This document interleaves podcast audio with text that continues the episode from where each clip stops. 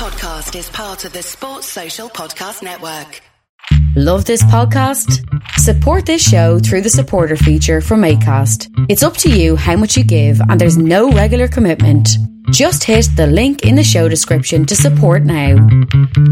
The Two Footed Podcast is brought to you by EPLindex.com and our presenting sponsor, Liberty Shield. Liberty Shield is a VPN provider. A virtual privacy network allows you to go online, change your location, access things you're geo blocked from while keeping your data safe. So, as an example, if you are a UK expat and want access to BBC iPlayer to watch Match of the Day or ITV Hub or all four, but you get that message that says this content is not available in your location, a Liberty Shield VPN gets you around that block, allows you to watch whatever you want on those services while also keeping your data safe. And it goes further than that. It allows you to open up Netflix's entire library by just changing your IP address.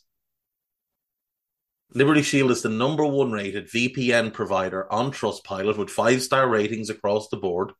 So go to libertyshield.com right now, use the code EPL25 and get either the hardware package or the software package. The hardware package is a router that you plug into your existing router, and any item you want to change the IP address on, be it your phone or your television, you connect that to the new Liberty Shield router. All other items can remain connected to your existing router. There's also a software package which is instantly downloadable to your device and you can get using straight away. Again, libertyshield.com, EPL25 for 25% off at checkout. We're also brought to you by Home of Hopcroft, a giftware and homeware company located in Scotland but shipping worldwide check out homeofhopcroft.co.uk and do check out the EPL Index and Anfield Index shops, which you'll find on Etsy. Use the codes EPL10 or RED10 for 10% off at checkout. And lastly, do remember to check out A Tad Predictable, hosted by Tadiwa. That podcast is on this feed before every Premier League match week. And then the EPL Roundtable, hosted by Kevin DeVries, on its own EPL Roundtable feed so just search EPL Roundtable in your podcast device. And that's out after every match week. Now, on with the show.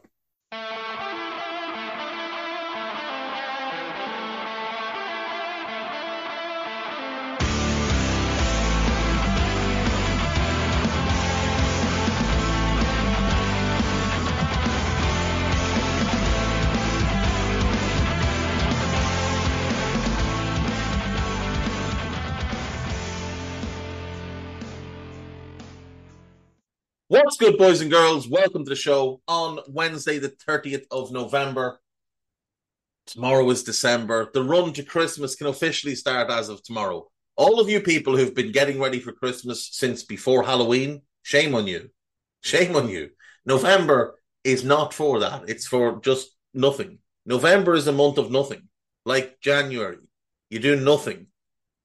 In December, you can get ready for Christmas but have your tree down shortly afterwards. None of this nonsense. Um, right. Folks, the World Cup is just it's bizarre. It is absolutely bizarre. I I don't know whether I like it or hate it. It's kind of it reminds me a lot of the 2002 World Cup in Japan and South Korea where the caliber of football was quite poor but the outcomes were interesting, and there was one or two teams that really did sort of rise above to surprise. Four games yesterday. Ecuador won, Senegal two. Senegal go through. I think Ecuador shot themselves in the foot.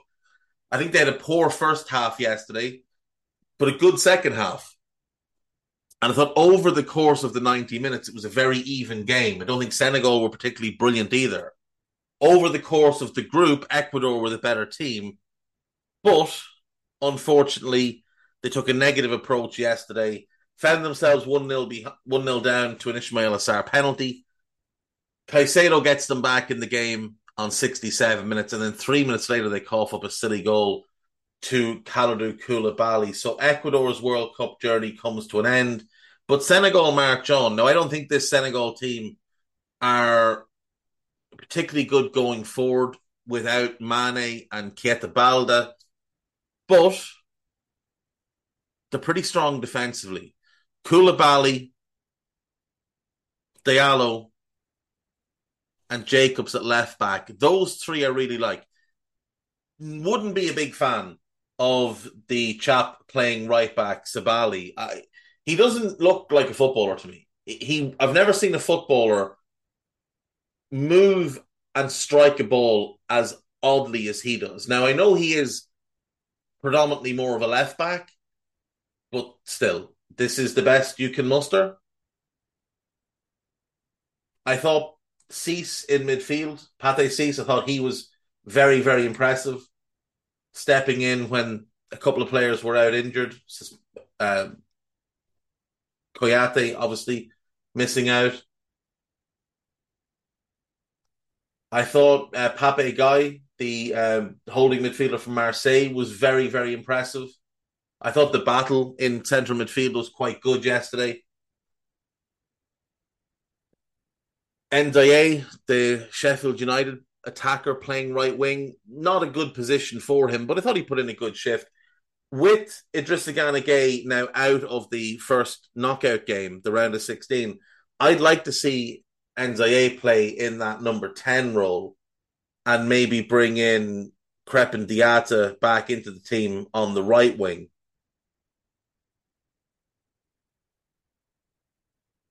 There's a lot to like about this Senegal team. They play really well for each other. They play really hard for each other. There's a great camaraderie. This is somewhat of a golden era for Senegalese football.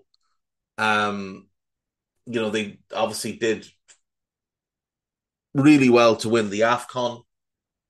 They had been runners up at the previous AFCON. Arguably, the two greatest players they've ever had are Koulibaly and Mane. Now, Mane is obviously not at this World Cup, but Koulibaly is there, and he's a vital figure for them.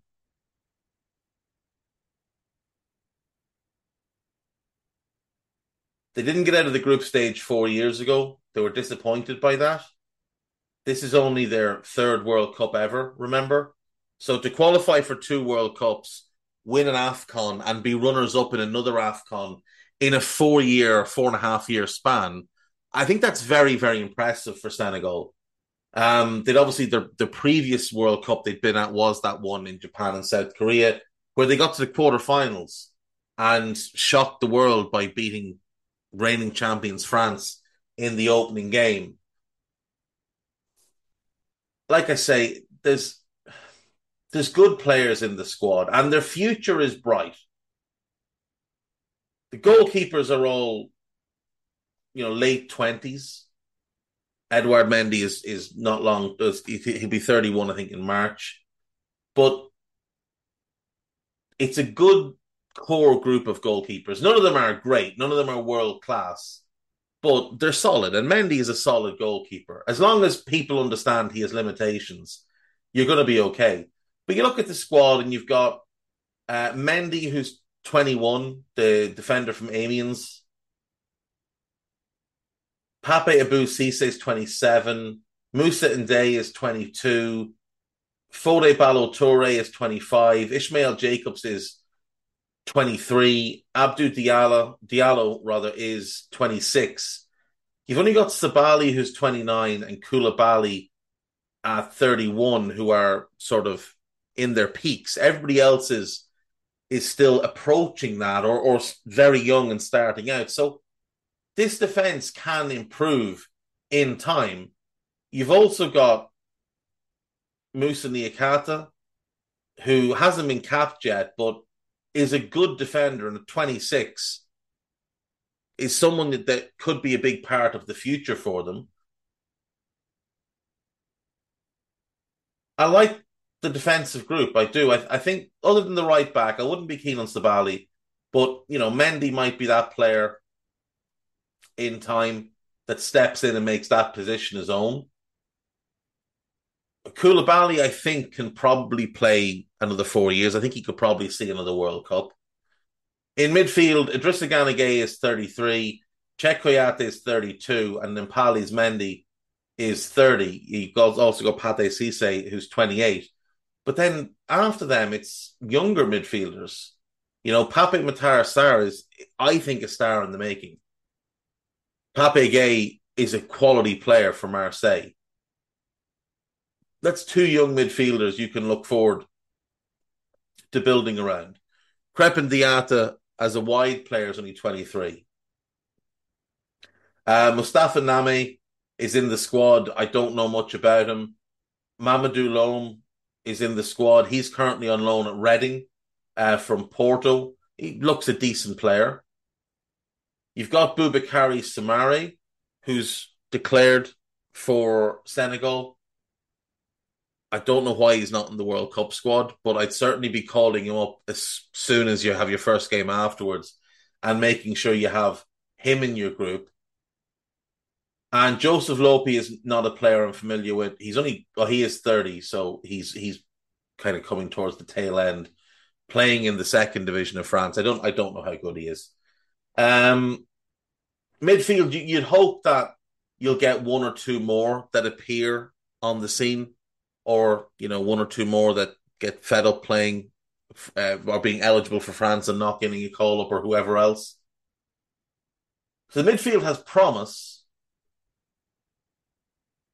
and in Sarr, Gueye, and Soumaré, it could be quite monstrous. Like it could be a really athletic, aggressive midfield similar to what we're seeing from America right now. You know, just players that will overrun opposition midfields. And you've got quality in attack. Like Mane's not there, Balde's not there. Demba Seck is a talented player for Torino. He's not in the current squad. In the current squad, you've got Nicolas Jackson, who's really, really talented. Boulaye Dia, who's a good player. He's only 26. Uh, Iliman Ndiaye, Sheffield United, 22. Ismaila Sarr, 24. Bamba Dieng, 22. And that's a really good young group. And with the way Mane looks after himself, again, I wouldn't be surprised if he plays at another World Cup, especially having missed this one. I think he'll be desperate to stick around. Balde the same, having missed this one. I, I, I think both of them are probably in the squad in four years. Diedhiou is the only one at 29 that's kind of going to age out. Now, he might still be sticking around, but whether he'll be good enough in four years or not, and he's not got the legendary nature of a Mane or a Koulibaly to kind of warrant being picked, even if they're not good enough. But this Senegal team, like, I don't think they're going away anytime soon. I think when you look at that kind of squad, you can very easily chart the next four years and what they will look like. And it should be quite exciting for them.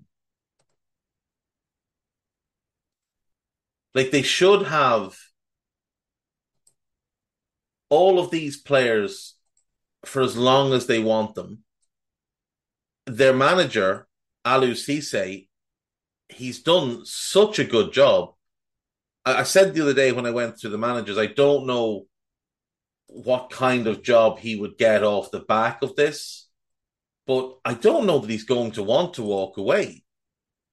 Like he's reaching legendary status in his homeland. He already has it as a player, but now he's getting it as a manager as well.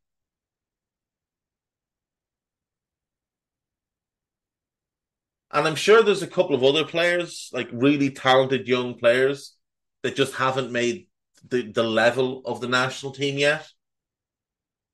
That we don't even know about or that I, I'm just not familiar with. Um, so we'll, you know, we'll likely see a couple more stars appear.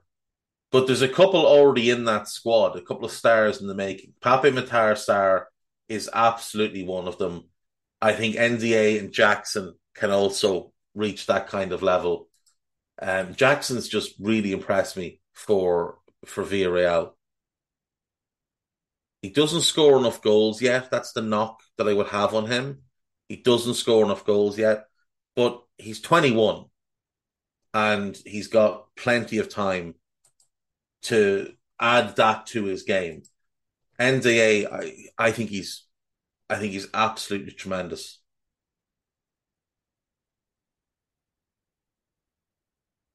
He's having a great season. He had a really good season last season.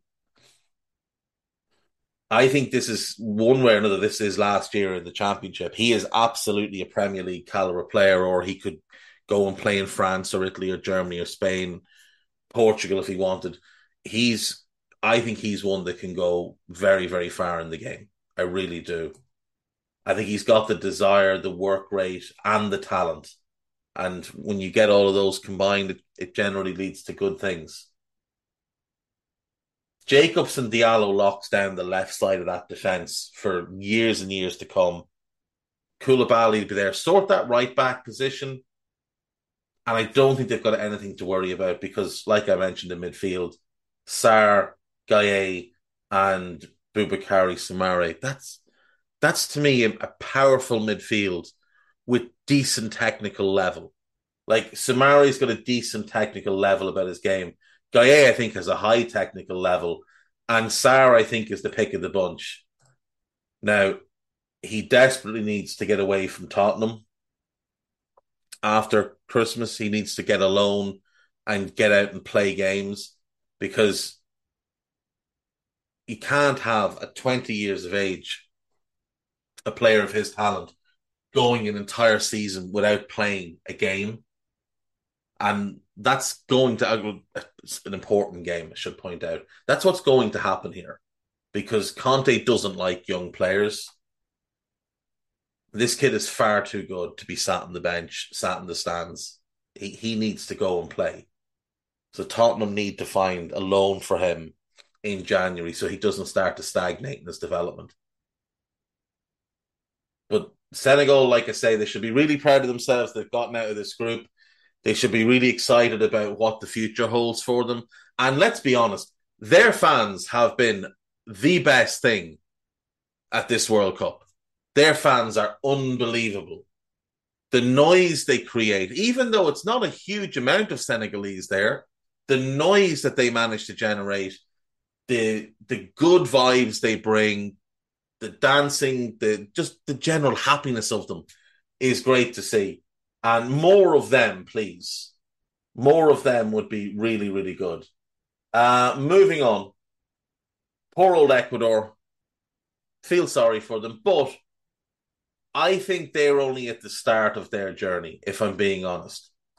When you look at their squad, it's really young and really talented. And we know about the kind of the star names. Caicedo is one of the better midfielders in the Premier League already. I think most people um, will have been impressed by Hincapié. I think Gonzalo Plata is a real, real talent, one that's destined for bigger things. Cifuentes is a cracking little midfield player. He'll definitely get a move to Europe soon. Sarmiento, very, very talented. Another one of the Brighton crew. Uh, like 24 years of age. He's already one of the better left backs in the Premier League. Watford found him and brought him to England. Never got to play him because he couldn't get a work permit. Loaned him out Granada, Almeria, Mallorca. And then he went to Osasuna, and that's kind of where he really took off. And then they sold him straight away, and he was good for Villarreal. I was a bit surprised they sold him, but obviously Watford paid, you know, the fee that was required. He's been great for, or sorry, Brighton paid the fee that was required. He's been great for Brighton. But he was 18 when Watford bought him. He'd played 45 games in Ecuador and Watford got him in.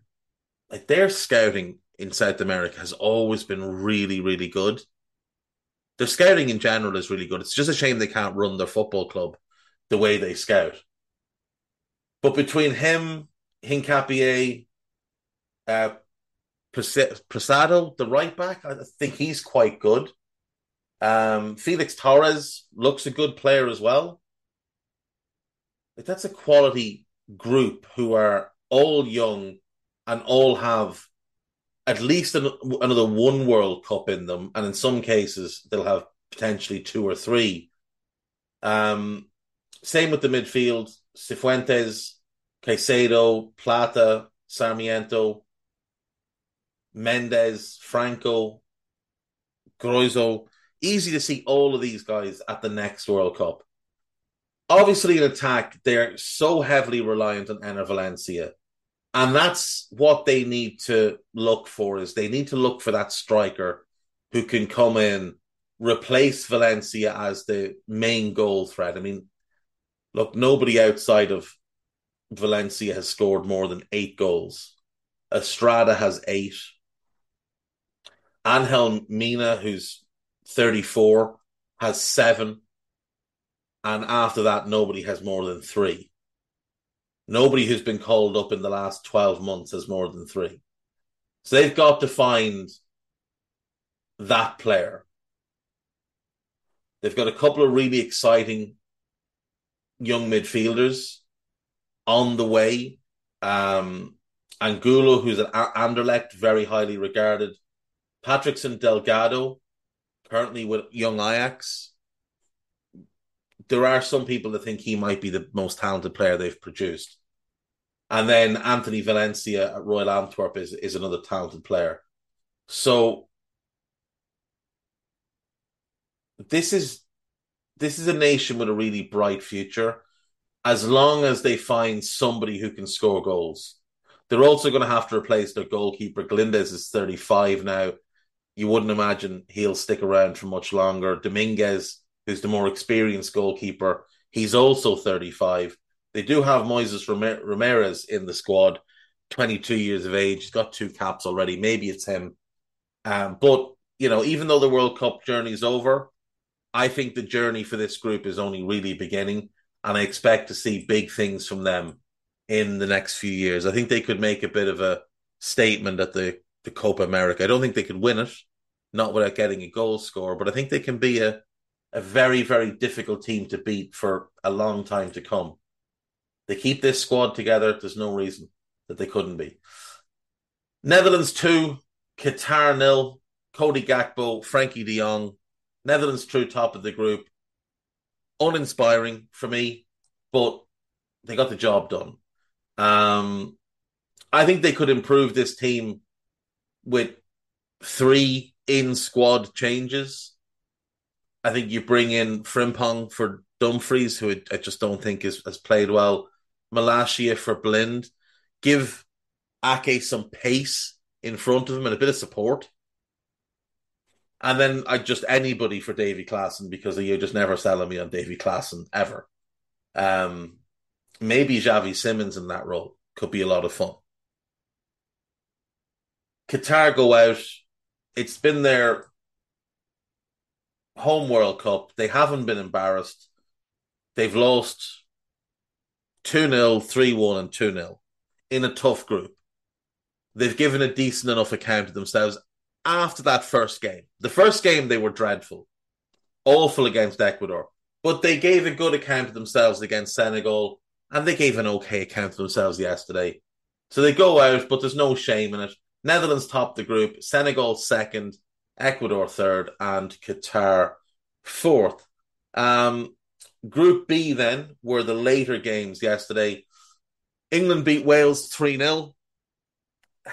Not not an inspiring performance by England. Thought the first half they were poor. Rashford put them one up with a really good free kick on 50. Now, Danny Ward helped him by taking a big step to his right just before Rashford struck the ball. If he doesn't take that step, he probably saves that. Phil Foden made it two 90 seconds later. Ball across the face of goal by Kane. Foden gets in the end and uh, and taps it home. And then Marcus Rashford wraps it up with just another shocking bit of goalkeeping by Danny Ward.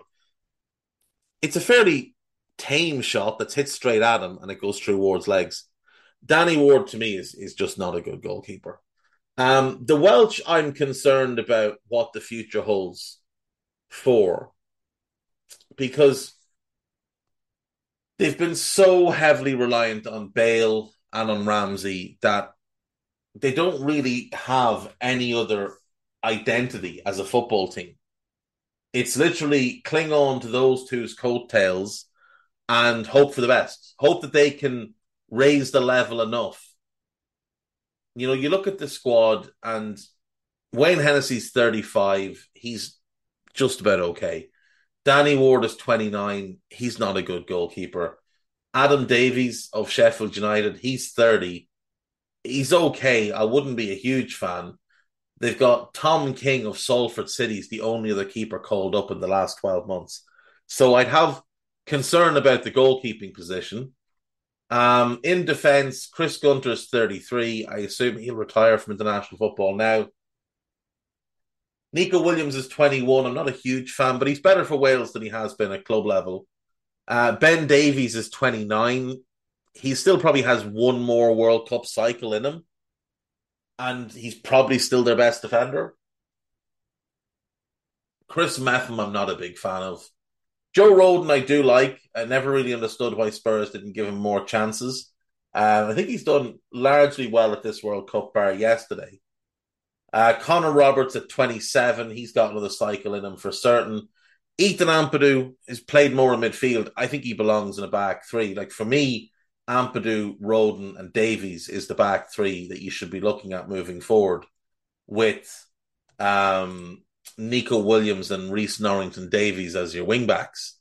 That for me would be the strongest team the Welsh could put out moving forward. Norrington Davies obviously missed the tournament through injury. They've also got Oliver Denham, who's a young defender that they're quite keen on. Ben Cabango, another young defender that's done quite well for Swansea. Uh, Tom Lockyer plays for Luton. I think he's a decent backup centre back, but not a whole lot more at international level. But other than Gunter, all of those players probably have a cycle left in them. At least, at least one. Um, in midfield, I assume that's the end of Joe Allen. Wilson's 25. Ramsey he's 32 in a, in a couple of weeks, but with the injuries he's had, you might as well say he's 40. Um, Joe Morrell's okay. Johnny Williams, his career has been just hijacked by injuries. Sorba Thomas, I really like, just didn't get a chance at the World Cup for whatever reason. Uh, Dylan Levitt's a, a, talented player, 22 years of age. Rubin Colwill's a talented player, 20 years of age. And Matthew Smith is a talented player, 23 years of age. But what's concerning is the level that they're currently playing at. None of them are playing Premier League football. Thomas and Colwill are in the Championship, and Smith is in League One, while Levitt is playing in the Scottish Premiership. Like you'd like to see some of these players playing at a higher level. Of the group that went to the World Cup, Harry Wilson plays for Fulham, but he was coming off quite an extended injury and obviously Aaron Ramsey at Nice, and everybody else is playing lower league, like Johnny Williams at Swindon. Swindon are League Two, if I'm not mistaken. Yeah, League Two. Um, in attack, you've got Brennan Johnson. He's unquestionably the future in their attack. You've got Bale. I just don't see him playing another World Cup. I just don't see that he's going to play another four years. Uh, Kiefer Moore is 30, but with his build and his style of play, he probably could do another cycle through the World Cup. Uh, Mark Harris is 23 and Dan James is 25, so they'll be around. Uh, Luke Harris, young midfielder at Fulham, super talented. He's the big hope for this team. Uh, Wes Burns, no thanks. Jordan James, another very, very talented one. He's at Birmingham. Uh, he's only 18. Will Vaulks wouldn't be for me. Um, Rabbi Matondo is a player I'm really disappointed in, and how his development got has gone. The move to Schalke was a mess. He's had a couple. He had a couple of loans. They didn't go well. He needs to really kick on at Rangers. Tyler Ad- uh, sorry, Tyler Roberts is a decent player, but at 23, it's really time for him to show what he can do. Like he's been a talent for a long, long time. I remember when he broke through at West Brom. You're going back five years, six years, six years. You've got to go back when he broke through at West Brom, and there was a lot of hype about him. Then he had a couple of loans, and they went pretty well. Then he joined Leeds, and he just hasn't really taken the step that was expected from him. But his technical level's really good. He's got good pace. The only the, the biggest issue with him is he does pick up injuries. He picks up muscular injuries. But he needs to take a big step forward in his development because he could be a foundational piece of the next Welsh national team. Uh, Nathan Broadhead, I'm not overly familiar with. Um, they're going to lose Bale, Ramsey, Allen, Gunter, and Hennessy, I would guess, between now and the next World Cup. That is your leadership group. So others need to step up into that role. Ben Davies will still be there. I think Joe Rodon profiles as someone that could step into that kind of leadership role. I think he shows that when he plays. I think he's a, a good talker, a good communicator. Um, but some of the younger players like Brennan Johnson, they really do need to step up and start showing what they can do more often. Brennan Johnson only two goals in 18 games. He's capable of much better. I don't know if I rate the manager. Uh, he's done well considering, but I don't know if that's maybe something they need to look to address. But do they look at do they look at bringing in someone who's not Welsh, which would kind of go against how they've operated? It might be time. It might be time. Try and find the best manager you can get. Um. So they go out. England go through. I haven't been overly impressed by England, but they're through seven points. Can't ask much more. USA 1 0 winners over Iran. Christian Pulisic with the only goal of the game got injured in scoring that goal and is now a doubt for the round of 16. So remains to see what happens with him. They do have Aaronson who could come in. They do have um, Gio Reyna who could come in. Super talented players. Just looking for an opportunity more than anything else. Um, I like this American team. I like it more than I thought I would. I don't like the centre back situation, and I wish they had someone up front who could put the ball in the back of the net. Um, I'd be in favour of seeing Timothy Weah play through the middle with Reyna or Aaronson on the right, but Berhalter won't do that. I still think he's a bad manager. I wouldn't be a fan at all. I love the midfield though. Jesus, I, I've always liked McKennie, but always felt like there was a little bit of something lacking, but he's been really good in this World Cup and he's playing through an injury as well. So huge credit goes to him. Tyler Adams has just been a monster in this midfield.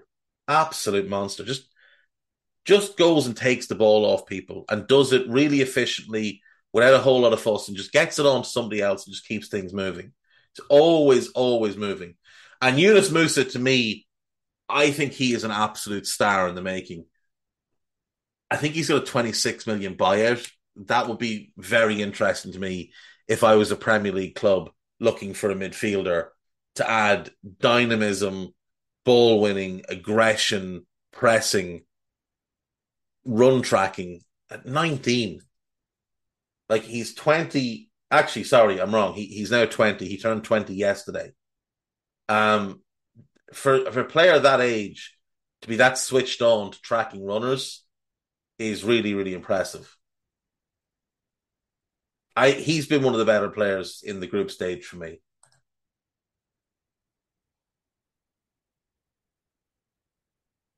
And that's the World Cup caught up with. We've got four games today Tunisia, France, Australia, Denmark. They're the early games. Then we get Poland, Argentina. Then we get Saudi Arabia and, and, and Saudi Arabia, Mexico. Um, I'm looking forward to the Australia Denmark game because Denmark have to win. And I think Poland Argentina is the, the game to watch in the late ones. Um, right, I'm going to take a break. When we come back, we will do Crystal Palace. A couple of little things to add to my little Chelsea piece yesterday. But we'll have a look at Crystal Palace and how their season's gone, and we'll do the gossip, and we'll be done. And I'll see you in a few minutes.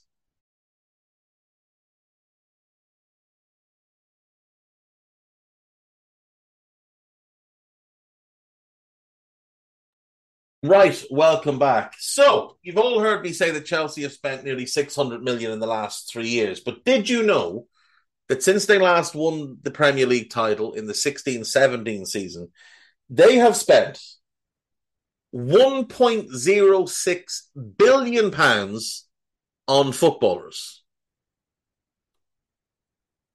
1.06 billion in five years starting in the summer of 2017, ending this past summer, 1.06 billion.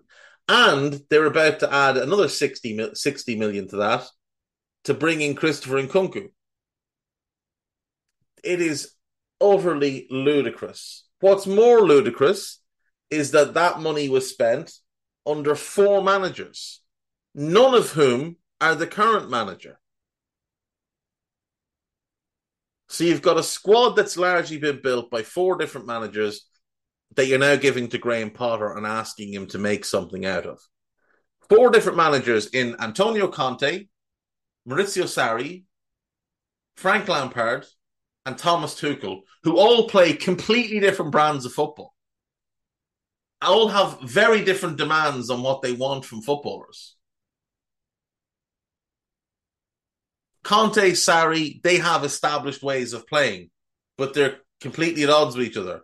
Lampard doesn't really have any way of playing. It's just go out and run around, lads, or park the buses, lads. So forget him for a minute. Thomas Tuchel is very adaptable, quite pragmatic. So he changed his entire approach. He went from being a really attack minded coach to a really defensive coach just because that's the players he inherited. And he had to make something of what was a a poor group of defenders from an individual standpoint. And now Graham Potter, who again is completely different. In that time, they signed 33 senior footballers and another 33 for their academy and under, under 23 team. 66 players in five years. 33 senior players in five years. Bear in mind, a Premier League squad is 25. They signed 33 in five years. And that obviously doesn't include all the players that have come through their academy, like Reece James, Mason Mount, Conor Gallagher, Ruben Loftus Cheek, etc., etc., uh, Trevoh Chalobah. It doesn't include the likes of Azpilicueta, who predate any of that spending. It doesn't include N'Golo Kante, who arrived in the summer of 2016. It is absolutely staggering. And if we include the summer of 2016, when Antonio Conte took over, you're looking at another 118 million in spending, which would bring you to 1.24 billion since Conte took over. Like we often hear people laugh at United, oh, you've spent a billion quid since Ferguson left. Chelsea spent 1.24 billion since Conte took over, since Mourinho left the last time. And I mean, it's not like Mourinho wasn't spending money. 64 million in his last summer.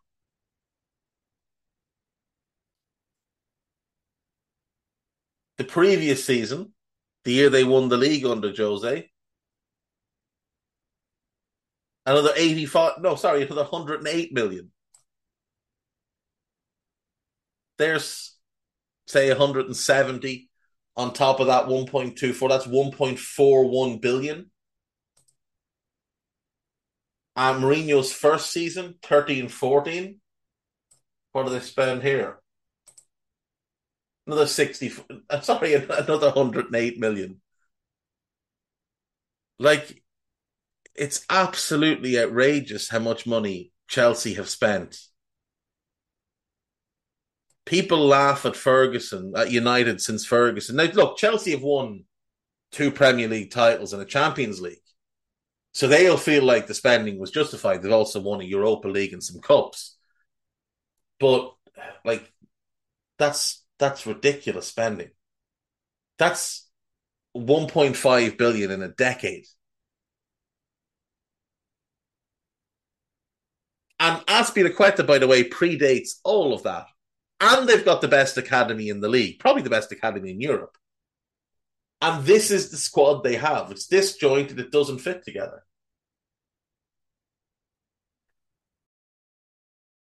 A ludicrous football club.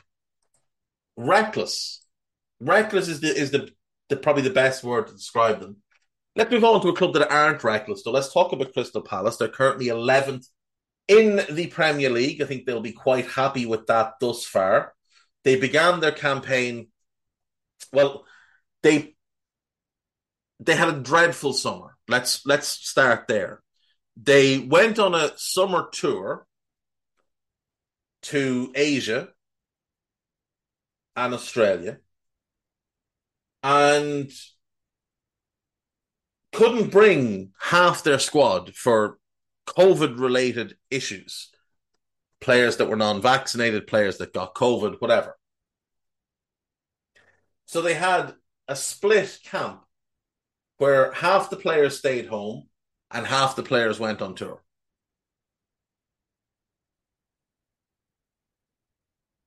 It meant that they were completely disjointed, completely at odds with each other when they got back together.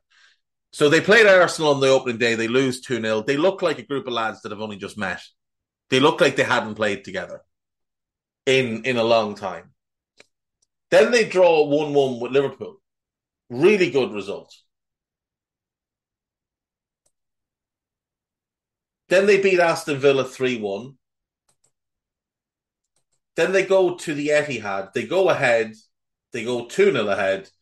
And then they collapse and fall apart and lose 4 2. They should have won that game. They draw at home with Brentford. They draw away to Newcastle. It's a good result. They lose at home to Chelsea and are very unfortunate to do so. Really poor refereeing display cost them that game. They were one up on seven minutes, and Thiago Silva should have been sent off. That game they should have won by a couple of clear goals. They beat Leeds 2 1. They draw away with Leicester. They beat Wolves 2 1. They lose 3 0 at Everton in what is their worst display of the season by a considerable margin. They beat Southampton 1 0 at home. Then they go to the London Stadium and beat uh, beat West Ham. Now, West Ham have been dreadful this season, but it's still a very, a very good result. Then they lose 1 0 away to Forest, which they'll be disappointed by. So it's a bit of a mixed bag results wise. You've got five wins, four draws, five defeats. They've scored 15. You'd like to see that tick up a notch. But they've only conceded 18, which isn't terrible. That's not great, but it's not terrible. In the summer, they brought in Malcolm Ebiowei, who looks super talented from Derby, Sam Johnstone on a free from West Brom. He hasn't been given many opportunities yet, but he has had an injury, and Guaita's probably earned the right to lose the position. They bring in Cheikhou Kouyaté. He's already been outstanding for them. Uh, they bring in Chris Richards from Bayern, he's had a couple of injuries, actually missed the World Cup through an injury. Um, I felt like they left themselves a little bit short. They needed a right back and they needed one more in midfield, but they are putting together. Oh, sorry, yeah, Cheick Doucouré, not Check Kouyaté. Check Kouyaté formerly played for them. Uh, he's now at Forest. Cheikhou Doucouré is who they bought in the summer from Lens. Thanks, guys. Um, Yeah, he's been really good. So you look at what they've put together. Johnstone's a decent goalkeeper. He's not great, but he's decent.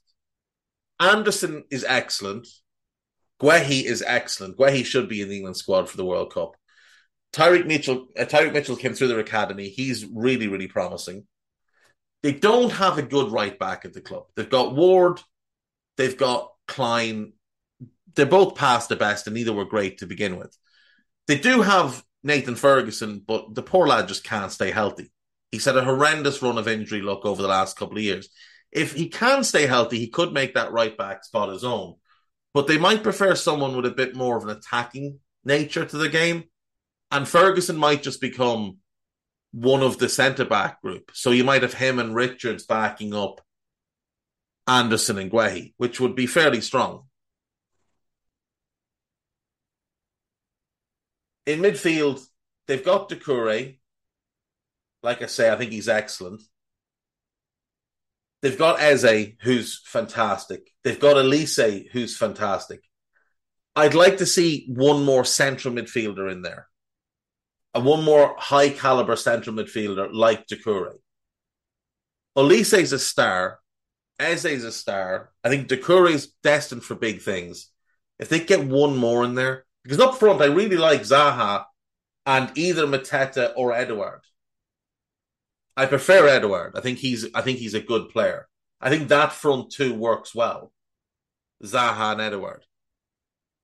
And I think it would work well with Olise right, Eze left, Doucouré plus one. Now they can change the configuration. They can shift it to a four-three-three, where Eze is more in the midfield three with Doucouré plus one, and Olise pushes into a front three with Edouard and, and Zaha. That works absolutely fine. That can become four-five-one. They can shift things around, do, do different things. They can play it as a four-two-three-one, where Eze plays ten, Olise right wing, Zaha left wing, Edouard as the nine. They can do that as well. But I think they've got to get somebody else in in centre midfield. So I'd be looking at them and thinking right back, centre midfield. That's what they need in the summer. I still think it's what they need in January. I think they've done an, an incredibly good job at refreshing this squad over the last few years. They moved on a lot of older, past their best players who weren't offering anything anymore or weren't offering enough anymore. They got a lot of uh, high earners off their wage bill. And I think now you'd look at, at their wage bill, I think they're probably maximizing the money that they spend. I think they've got good experience in the squad, you know, leadership, the likes of Ward, the likes of Klein, the likes of Milivojevic, um, McArthur, who's obviously missed the, the entire season so far injured, and Zaha. These are experienced players that have been around a long time. Wilf's having a great season. He's got six goals already this year. Uh, Edouard's got four in all competitions. They could do with Olise and Eze offering a little bit more in front of goal, but they are primarily creative players. If they get that box to box type midfielder in, who can add a bit of a you know, an element of goals. The, the, one they wanted is Conor Gallagher, and I think that might be why they held off on buying in the summer because they, they think they can still get him. And maybe they can. Maybe they can. But if it was me, I think I'd probably kick the tires on seeing if I get Pape Matar Sarr in January on loan from Spurs because he he needs to get out and get games. There's a couple of other options they could look at. Obviously, they could look to buy somebody.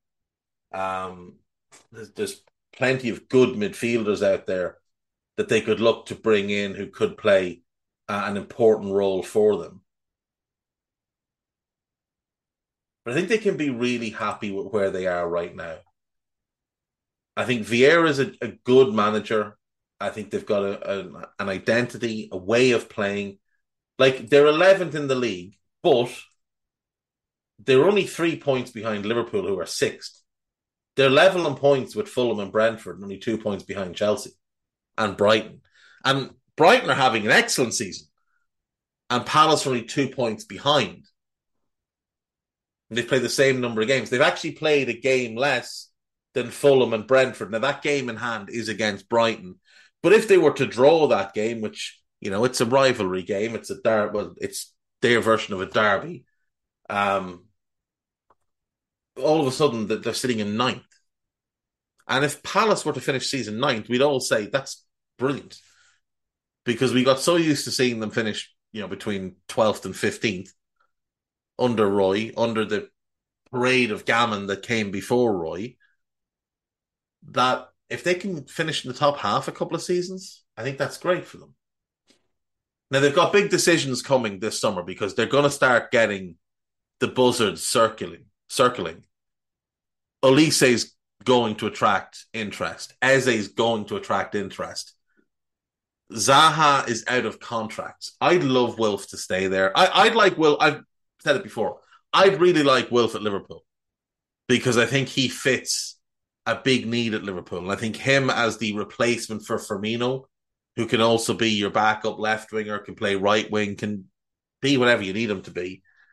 I think he makes a lot of sense for that kind of move. But I'd love him to stay at Palace and see his career out there. Because I think he's, if he's not already, he's on track to be the greatest player the club's ever had. I think they'll build him a statue if he sticks around, plays out his whole career. Could be like Le Tissier at Southampton, just without the appalling views on society.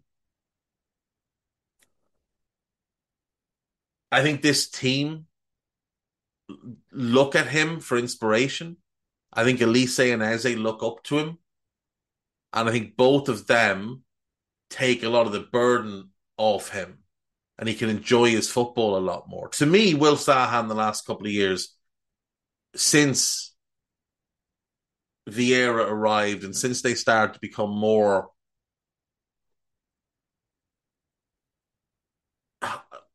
just better with the recruitment. Let's be honest, they're just much better with the recruitment now. Since they went more data driven, since Harris and Blitzer started having more of an impact on how the club operates, they've just become much better at recruitment. And as a result of that, they've become much better to watch. And they've taken a lot of the burden off Zaha. When when Roy was, you know, leading them to 13th every year. They would set out to, you know, to just not get hammered in a lot of games. And Roy would have games that he'd target for wins and for draws. And the primary way for them to win a game was to give it to Wilf on the halfway line, have him beat four people and score or create for somebody else, all while getting kicked endlessly. And it was clear that Zaha didn't enjoy playing for Roy but he looks like he really does enjoy playing for Vieira and with this group of players. And I'd love to see how it would work out if they got a good right back in and got a good mid, one more good midfielder in. I'd just really like to see what it would look like. And I mean that that right back could be a former player of theirs. He's the source of ridicule because the move to Manchester United has been a disaster and because he costs 50 million. But Aaron Wan-Bissaka could be that right back. And if I was them, that's who I would be kicking the tires on. I think United would happily give him up on loan. I think you could probably get him on loan for 18 months. United know that's a sunk cost. When does his contract expire? Aaron Wan Bissaka. Aaron Wan Bissaka, by the way, the second most expensive player who hasn't been capped and is unlikely to ever be capped by the nation of his birth. Um, he might end up redeclaring for Congo. He's 25. He he's just turned 25 as well. His contract runs till 2024. I would guess, given its standard practice for United, yeah, according to Transfermarkt anyway, they have a club option to extend for a year. I reckon you could get him on an 18 month loan and then buy him for 10 to 12 million in in the summer of 2024 when he's got one year left. That that added add on year. And you'd be buying him age 27. I, I think it would be worth actually he'd only be 26. He wouldn't even have turned 27. If he had two good years, you might be able to flog him again. But I, I I would look to bring him back. I think he solves that right back position for them. He's not going to offer a whole lot going forward, but if you're playing a 4-4-2 or a 4-2-3-1 with Michael Olise as the right winger, you don't need an overlapping fullback because that guy is a one-man rampage. He's unbelievably gifted. What you need is somebody who's solid defensively behind him. Now, Wan-Bissaka isn't as good a defender as Manchester United fans used to try and make him out to be, but he's great 1v1. He's a freak athlete. And if you put the work in with him, I do think you could improve the areas of his game defensively that need work. On the ball, he's never going to be a great player. But you don't really need him to. If he can just take the ball from Olise and give it to the centre midfielder, or take it from the centre midfielder and give it to Olise, or give it back to the centre backs, that's about all you need. Just don't ask him to do too much. If you line up Wan Bissaka, Anderson, Guehi, and Mitchell as a back four, that's really strong. Potentially, that's a top six or seven defense in the league. You put Doucouré and a good one next to him with Olise, Eze, Edouard, and Zaha as your kind of front four that could be a really, really good team. It could be the best team Palace have ever had. I think they're getting close to this being the best team they've ever had in the Premier League. And obviously, Palace's history, a lot of it is lower league stuff. I, you know, if, if Zaha committed and these players were willing to give it a couple of years and see what they could build, a League Cup might not be out of the, you know, out of question there's still questions over Sam Johnstone as a goalkeeper, but if he's got a good defence in front of him, he's not been asked to do huge amounts. Don't know. I like this Palace team. I like the direction they're going in. I I do have concerns that bigger clubs come in and start to, you know, pick off the, the players that they want, but no, I do I do like it. I do like it very much. The one I wish they'd been able to get kind of unlikely once Monaco got involved. But Mo Camara, who went from Salzburg to to Monaco, national teammate of Doucouré, those two together in midfield would have been an absolute nightmare to play against.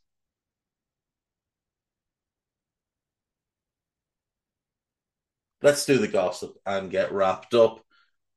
Bayern Munich are working to sign Harry Kane a deal that could cost between 80 and 100 million euros. No, they're not. Tottenham have made inquiries over Netherlands wing back Denzel Dumfries. I really hope not because he's not very good. He, like he, he's all right, but no, just no. Uh, Manchester United will offer Marcus Rashford a new long-term contract. His current deal is due to expire in June. Actually, it's not. It's due to expire next year sorry, not next to the year after 2024, because United have a club option to extend his deal by a year.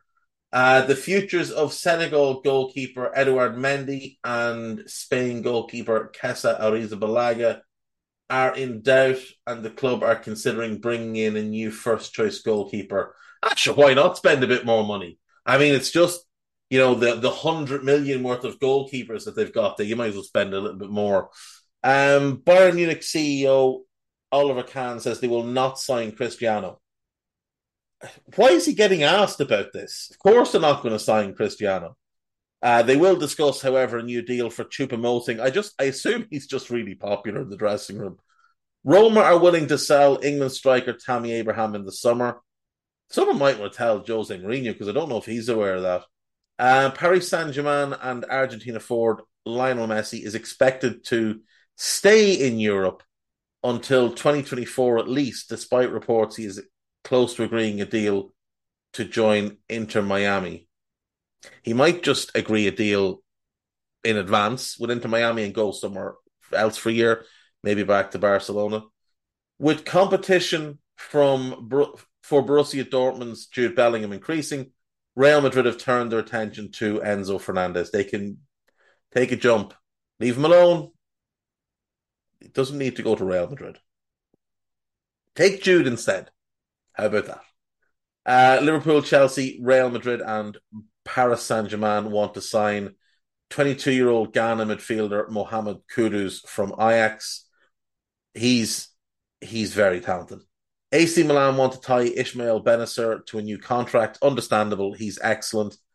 Former England midfielder Joe Cole says Cody Gakpo will be, and I quote, on the databases for all the top clubs. Poor Joe Cole. He's not the brightest lad in the world, is he?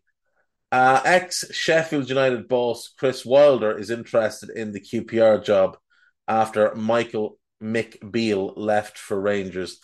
Uh, Chris Wilder stank the place out at Boro. He might have to wait a little while before he gets into the job. Inter Milan are considering a bid for Frank Kessie. Makes sense. He hasn't settled at Barca. He's not getting opportunities. We know he's great in Serie A, so yeah, makes sense. West Ham have told Conor Coventry that he is free to sign to find a new club before the January transfer window. This is from the spoofer Wayne Veysey Sources have told Football Insider, you haven't got any sources, son. They're all just voices in your head. Now, Coventry is a player who's likely not going to make the grade at West Ham, but he's just guessing. He doesn't have any inside information on that at all. So that is it. We will leave it there for today. Thank you as always, and I'll see you tomorrow. Goodbye.